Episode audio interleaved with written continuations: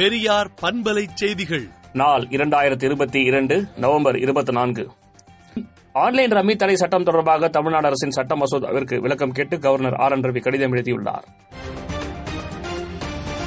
மத்திய பல்கலைக்கழகங்களில் பட்டப்படிப்பு படிக்க கல்வி உதவித்தொகை வழங்கப்படும் என்று கலெக்டர் ராகுல்நாத் தெரிவித்துள்ளார். நேருவை பற்றி முழுமையாக அறிந்து கொள்ளாமல் அவதூறுகள் கூறுவதை கவர்னர் நிறுத்திக் கொள்ள வேண்டும் என்று கே எஸ் அழகிரி தெரிவித்துள்ளார். காஞ்சிபுரம் மாவட்டத்தில் சிறுபான்மையினருக்கு நலத்திட்ட உதவிகளை அமைச்சர் தாமு அன்பரசன் மற்றும் அமைச்சர் செஞ்சி கே எஸ் மஸ்தான் ஆகியோர் வழங்கினர். காவல்துறை மீதான புகார்களை விசாரிக்க சிபிசிஐடி போலீசாருக்கு அதிகாரம் வழங்கி தமிழக அரசு உத்தரவிட்டுள்ளது.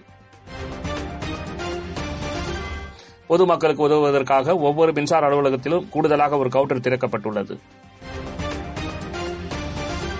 ராகுல் காந்தியின் பாரத் ஜோடோ பயணத்தால் பாஜக கலக்கமடைந்திருப்பதாக காங்கிரஸ் கட்சி தெரிவித்துள்ளது. ஜல்லிக்கட்டுக்கு தடை கோரும் வழக்கை வரும் இருபத்தொன்பதாம் தேதிக்கு உச்சநீதிமன்றம் ஒத்திவைத்துள்ளது. தெலுங்கானா மந்திரி மல்லாரெட்டி வீடு மற்றும் அவருக்கு சொந்தமான இடங்களில் வருமான வரித்துறை சோதனை நடத்தினர்.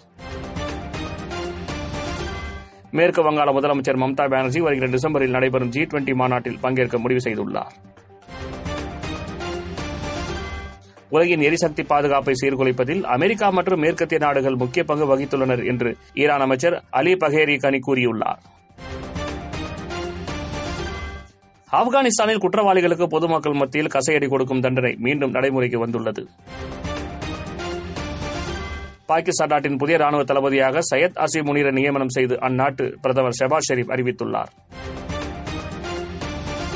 போதைப் பொருள் வைத்திருந்தால் மரண தண்டனை விதிக்கப்படும் என இலங்கை அரசு அறிவித்துள்ளது. விடுதலை நாளேட்டை விடுதலை டாட் இன் இணையதளத்தில் படியுங்கள். பெரியார் பண்பலை செய்திகளை நாள்தோறும் உங்கள் செல்பேசியிலேயே கேட்பதற்கு எட்டு ஒன்று இரண்டு நான்கு ஒன்று ஐந்து இரண்டு இரண்டு இரண்டு இரண்டு என்ற எண்ணுக்கு பெரியார் எஃப்எம் நியூஸ் என்று வாட்ஸ்அப் மூலம் செய்தி அனுப்புங்கள்.